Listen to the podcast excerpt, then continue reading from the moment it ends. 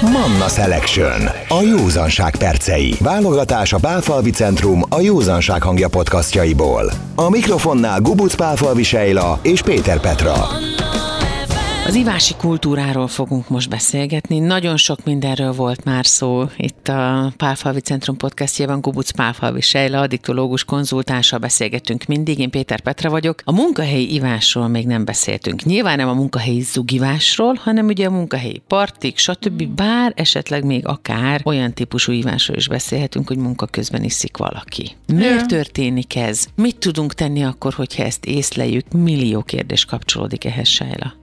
Akkor kezdem az utóbbi kérdéseddel, mert hogy azért tényleg válasszuk el, hogy egy, egy vállalati kultúrába hogy fér bele az, hogy mondjuk ilyen vállalat által szervezett együttes vagy közös ivászat akár, vagy, vagy mi a helyzet az ugivással. Most gondolom, te itt arra gondolsz, hogy egy mindennapi munkamenetbe valaki titokba ám de beviszi magából, mondjuk, akár, igen. akár uh-huh. beviszi. Ez gyakoribb, mint gondolnánk, tehát nyilvánvalóan, aki alkohol problémával küzd, ott ez gyakori lehet, hogy esetleg napközben sem bírja megállni, lehet, hogy már már azért, mert olyan elvonási tünetei jelentkeznének, vagy egyáltalán olyan, olyan pszés tünetei jönnének elé, amit ő, ő úgy gondol, hogy nem tud kordába tartani. Szóval, hogy ez előfordul. Hogy mit tegyünk? Én azt gondolom, hogy, hogy itt is nagyon fontos, hogy ne váljunk cinkosává, ne próbáljuk meg a felelősséget átvállalni a másik helyet. Ilyenkor nagyon gyakran merül fel az ugye munkatársakba, hogy ó, de mi, akkor mi lesz ennek a következménye? Hát azt a következményt az illetőnek kell vállalni. Nyilvánvalóan nyilvánvalóan annyit megtehetünk, hogy először neki szólunk, hogy kérjen segítséget, és próbálja meg ezt kezelni, de hogy nyilvánvalóan ez annak is a függvénye, hogy milyen munkahelyen dolgozik az illető, mert ha mondjuk sofőr, akkor ez egy annyira akut dolog is, ahol azonnal kell intézkedni, hiszen más ember életét is tudja veszélyeztetni. Ha mondjuk ez egy irodai számítógépes munka, akkor lehet, hogy van arra idő, hogy, hogy szóljak az illetőnek, hogy én ezt észleltem, észrevettem, és hogy tudom abba támogatni, hogy ő segítséget kapjon, a döntés az övé, ha nem lépi meg, akkor nyilvánvalóan ezt, ezt jelezni kell. Hogy tudunk szólni neki? Tehát, hogyha én valaki rendszeresen érzem az alkoholszagot, mm. még akkor is, hogyha mondjuk egy mentolos rágóba vagy fogmosással mm. megpróbálja elfedni, amitől még inkább bukés lesz a dolog, mm. tehát attól még érezni az mhm. alkoholt. Mm. Hogyan közelítsünk, hogyan ildomos megmondani, hogyan üdvös ez, hogy abba az irányba juttassuk el a megjegyzéssel az illetőt, hogy kezdjen el vele foglalkozni, nehogy bántásnak vegye, és még csak rosszabbat tegyünk. Hát azt lehet, hogy nem tudjuk megúszni, hogy bántásnak vegye ugye?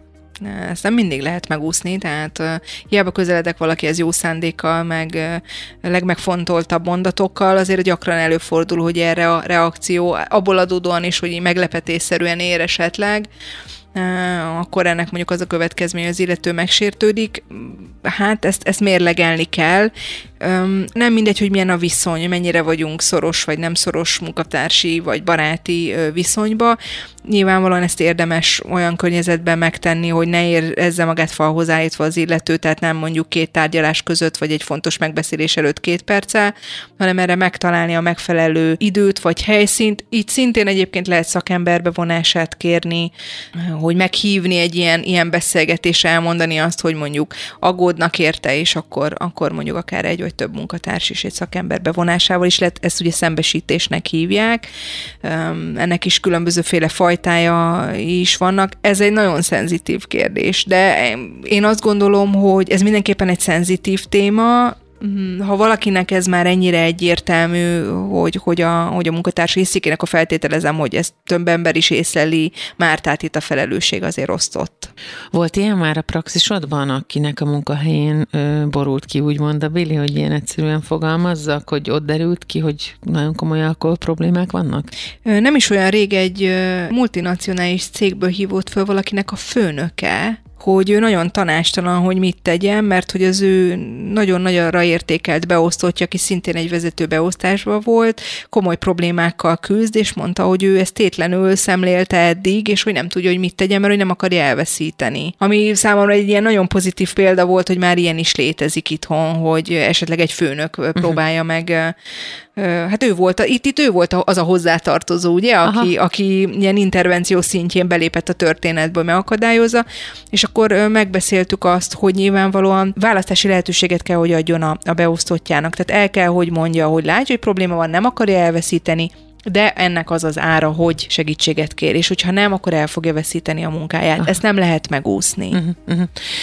Létezik egy úgynevezett társas nyomás, ugye? Vagy társadalmi nyomás, attól függ, hogy honnan uh-huh. közelítjük meg a dolgot.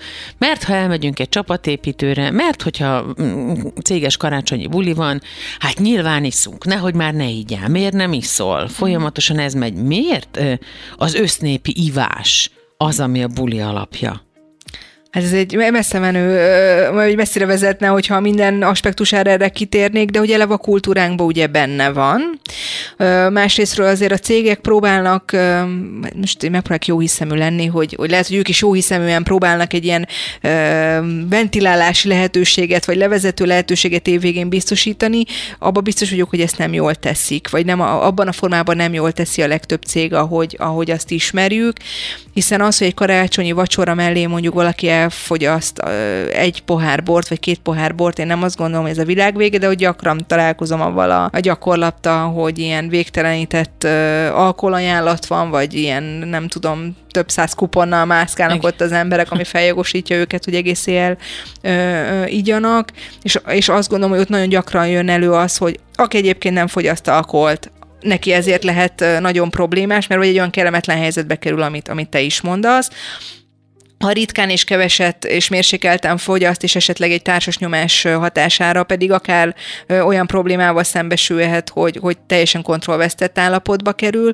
Akinek ezzel problémája van, az csak súlyosbítják, hát aki, aki függő, akkor az megtáplálják ezt a, uh-huh. ezt, ezt a függőségét. Tehát ez milyen, minden szempontból problémás. Azt szeretném, hogy egy kicsit vázoljuk fel azt, hogy milyen útra lép az, aki a rendszeres ivást választja, akár a munkahelyén is, hogy először csak a buli, milyen következményei lehetnek annak, hogyha valaki alkoholos befolyásoltság alatt dolgozik, vagy úgy elereszti magát egy ilyen buliban, hogy aztán később igen kellemetlen szituációk adódnak. Tehát, hogy ez már elindulása azon az úton, ami a probléma felé vezet. Ez biztos, hogy elindulás, meg hát mindannyian tudjuk, hogy ez rövid távon problémás, tehát gyakran ezeket a bulikat nem véletlenül teszik péntek vagy szombati napra, mert tisztában van vele mindenki, hogy másnap nagyon produktív teljesítményt nem fog tudni nyújtani az illető. De most ez nem tudom, ez pár nappal ezelőtt hallottam egy ilyen hírt, nem emlékszem most az országra se, de hogy valahol betegségé nyilvánították a másnaposságot. Angliában simán lehet rá hivatkozni. Tehát, hogy te um, itt áll, és hogy másnapos vagy, és épp nem mész be. Tehát, hogy ez egy abszolút elfogadott dolog. Hát ott ugye Angliában eleve ugye, igazolhat valaki magának egy-két napot bármilyen indokkal, ez, egy, ez függetlenül uh-huh. ettől. Én azért nagyon nem örülnék, hogyha ez, ez gyakorlattá válna itthon, hiszen a felelősség teljes alkoholfogyasztásban, mert hogy létezik ilyen is, hogy ne legyünk elszentek, tehát uh-huh. hogy van felelősségteljes alkoholfogyasztás, a felelősségteljes alkoholfogyasztásnak az egyik alapja, vagy egyik tényezője az, hogy én mérlegelem azt, hogy milyen állapotba kell legyek másnap. Tehát, hogyha én másnap mondjuk dolgozni megyek, akkor az nem vigasztaló, hogy munkában nem iszom, de igaz, előtte nem tudom, négy órával hagytam abba, és másnaposan, álmosan, betegen megyek be dolgozni. Uh-huh. Hogyha a munkahelyi ívással kapcsolatban néhány gondolatot meg kell, hogy osszunk, akkor azt gondolom, hogy az alapvető dolog az az, ami eszébe jut az embernek, hogy viszem magammal. Hogy olyan fajta feszültségben vagyok, hogy megengedem magamnak azt a luxust, és vagy azt a kockázatot, hogy mindegy, hogy milyen pozícióban és milyen munkakörben dolgozom, akkor is egy kis alkoholt a feszültség oldása. Tehát mondjuk azért most csak eszembe jut valami, egy darukezelőnél az azért igen veszélyes. Vagy egy orvosnál azért igen veszélyes. Egy színésznél is azért, hogyha kilép a színpadra, de pedig sokszor hallani olyat, hogy ilyen megtörténik. Tehát ilyenkor mi a helyzet? Ez egyszer csak kiderül? Vagy sose derül ki? Vagy ilyenkor mit tehet az, aki mondjuk észlel ilyet? Én azt gondolom, hogy ez szinte mindig kiderül, itt abban látom én a problémát, hogy ez, ez egy olyan tabu témának számít, hogy az emberek nem mernek hoz, hozzá nyúlni a témához. Nyilvánvaló, hogy nem mindegy, hogy kinézlelem a főnökömön, a beosztottamon, tehát itt ez, ez is kérdés, hogy merjek-e szólni. Biztos vagyok-e én abban, hogy ez annak a hatása. Szóval, hogy ez nagyon sok mindentől függ. Én azt gondolom, hogy egyébként előbb-utóbb ez mindig kiderül. Nagyon sok munkahelyen szondáztatnak már, tehát uh-huh. én hallom, főleg olyan helyeken, ahol ilyen veszélyes ö, eszközökkel dolgoznak, akár mint egy daru, ö, tehát, hogy sok helyen ez előfordul, és még úgy is, hogy vannak munkahelyek, ahol tudom, hogy rendszeres a szondáztatás, még így is nagyon gyakran fordul az elő, hogy ilyen pozitív lesz a, a teszt, az alkoholteszt, ami ugye, ha belegondolunk, kicsit értetetlennek tűnik, és szinte biztos, hogy az illető le fog bukni, hát azért ez is mutatja a függőségnek a súlyosságát. Mi van akkor, hogyha kollégám, vagy esetleg történetesen, hogy te is mondtad, a főnökünkön tapasztalunk ilyet, mit csináljunk? Hát uh, nyilván, hogyha a főnökünkön, akkor az egy, egy sokkal nehezebb dolog, mert én Tehát nem, to, nem tudom elképzelni, hogy szembesítés történjen. Én azt gondolom, ez nem is lehet valakinek a felelőssége. Ha ez olyan méretet ölt, hogy úgy érzi valaki, hogy a, a saját vagy a környezetének a, az épségét, és nem csak a testépségét, hanem itt a mentális uh, jólétre is gondolok. Hát azért fontos, hogy egy munkahelyre ne úgy menjek be, hogy minden nap szorongok, mert uh, olyan hatások érnek abból adódóan, hogy, hogy mondjuk a felettesem alkoholt fogyaszt, akkor ezt, ezt érdemes jelezni cégem cégen belül. Sejla, hogyha a munkahívás azt gondolom, hogy ebből a szempontból ez így elrendezett, hogy mi a teendő, hogyha ilyet tapasztalunk.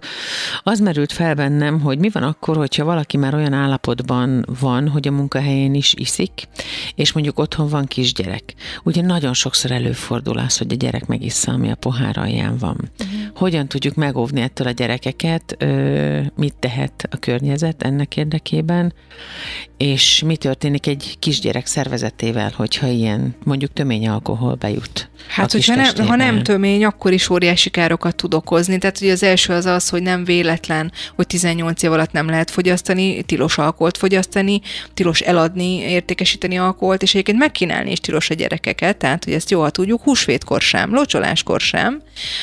Az Amerikai Egyesült Államokban ugye vannak olyan államok, ahol a korhatár 21 év, amit én inkább preferálnék, mert az idegrendszer még 18 éves kor után is fejlődik, és hogy nyilvánvalóan erre is kihatással van az alkohol. Mit tesz az idegrendszerrel az alkohol? Hát károsítja, tehát hogy egyébként organikus elváltozásokat is tud okozni, ugye ez attól is függ, hogy ö, milyen korban történik, de hogy nyilvánvalóan károsítja az idegrendszert. És a másik, ami nagyon fontos, csak visszatérve arra, amit, amit kérdeztél, hogy, hogy nem hagyunk a pohár alján, nem hagyjuk, hogy a gyerek azt fölszedje és megigya, tehát hogy nagyon éles határokat kell tartani, és törekedni kell arra, hogy, hogy mintaként ne szolgáljunk az alkoholfogyasztásra. Így sem akarok életszerűtlen lenni, nem kell úgy csinálni, nem tudom, 18 éven keresztül a gyerek előtt, mintha nem innánk, és egyébként megiszunk, mert akkor az már megint zugivárosnak minősül, csak hogy, hogy nem mindegy, hogy mi a minta, hogy mit lát, hogy ez alkalomattán, ünnepekkor, étkezéssel együtt kismértékben, vagy mondjuk látja ezt a folytonosságot, hogy minden nap mindig ott van, rutinná válik, ezért ez, ez egy nagyon rossz minta. Az organikus elváltozásra még egy kicsit térjünk vissza. Konkrétan mit lehet tapasztalni? Tehát mikor kell gyanakodni, hogy a gyerek mondjuk ilyet csinál? És mert hogy van a környezetünkben valaki, aki, akiről tudjuk, hogy rendszeresen iszik, és a gyerek elkezd furcsán viselkedni. Mikor kell gyanakodnunk, hogy ez ettől van? És hogyha igen, akkor mit csináljunk? Hát ez, ez ugye nagyon nehéz, mert most itt arról beszélünk, hogy mit csináljunk egy olyan gyerekkel, kamasszal, aki, aki alkoholt fogyaszt. Uh-huh. Hát ez azért gyakran előfordul. Nem kell ettől azért mindjárt világán mennünk, vagy, vagy, vagy nagyon megijednünk megérni lehet persze, de hogy uh, inkább nézzük meg, hogy mi az, amit tudunk tenni. Ne legyenek illúzióink, tehát a gyerekek ezt kipróbálják, meg ki fogják próbálni. Nagyon nagy eséllyel, tehát nagyon nagy százalék a gyerekeknek ezt kipróbálja. Ott látjuk egyébként a különbséget, hogy, hogy mi lesz ennek a folytatása.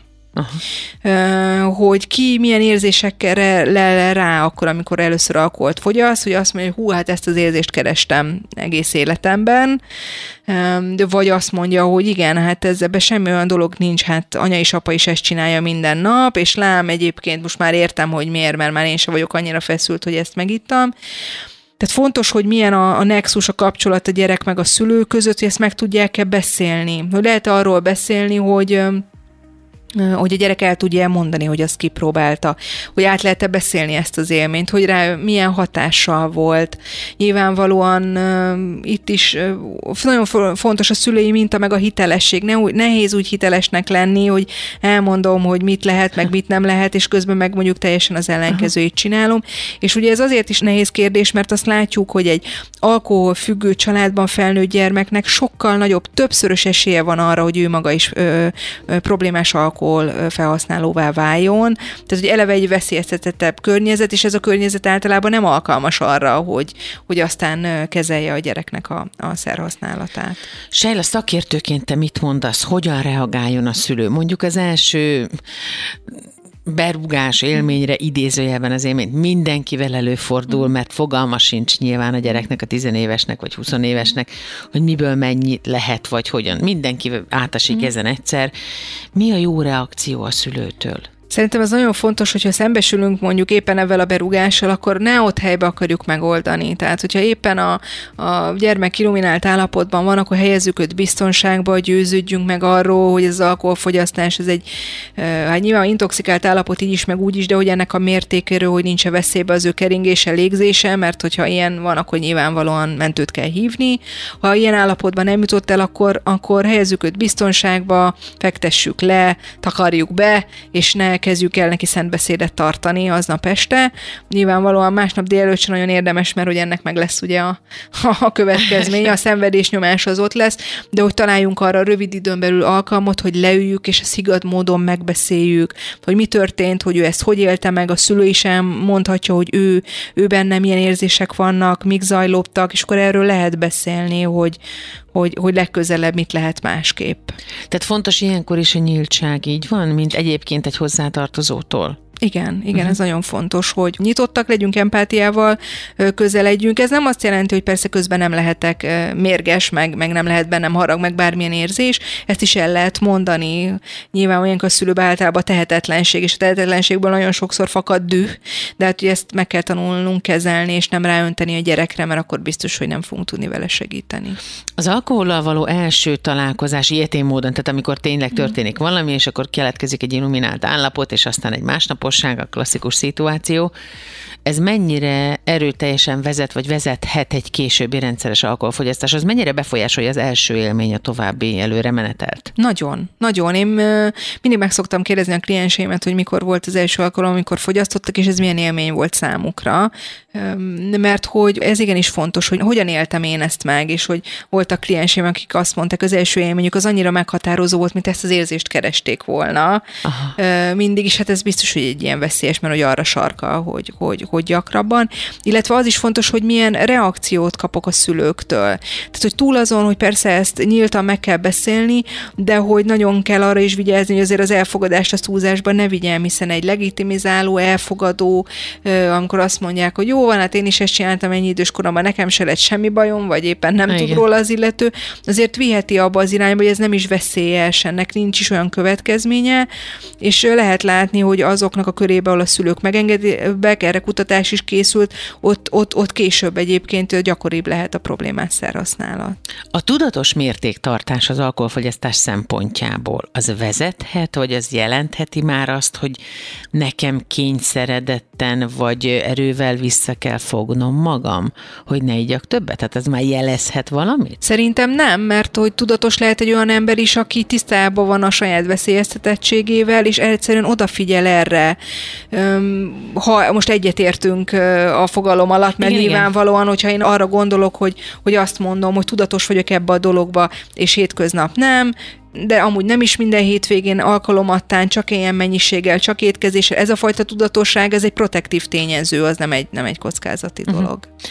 Hogyha azt nézzük, hogy az ember hány éves korában kezd el alkoholfogyasztani, ideális esetben mondjuk már, amikor nagykorú, 18 kötője 21, akkor már nincs akkora veszélynek kitéve organikus elváltozás szempontjából? Hát most nem csak a, ugye nem akartam én erre helyezni a hangsúlyt, hogy csak a, az idegrendszeri elváltozások tekintetében, hanem egyáltalán az érzelem szabályozásunk stabilabb. Ugye kamaszkorban, amikor azt sem tudom, hogy ki vagyok, és keresem a, a világba a helyemet, egy kamaszkori szerhasználat azért ebbe, ebbe az útvesztőben még jobban el tud engem téveíteni. Hogyha érettebben találkozom mondjuk először a szerrel, akkor ez a tudatosság, amiről beszéltünk, arra nagyobb esélyem van. Hogyha a Pálfalvi Centrumot hívni szeretnék, és kérdésük van Gubuc Pálfalvi Sejlához, hívják a 0630 65 75 734-es személyes telefonszámot. Manna Selection.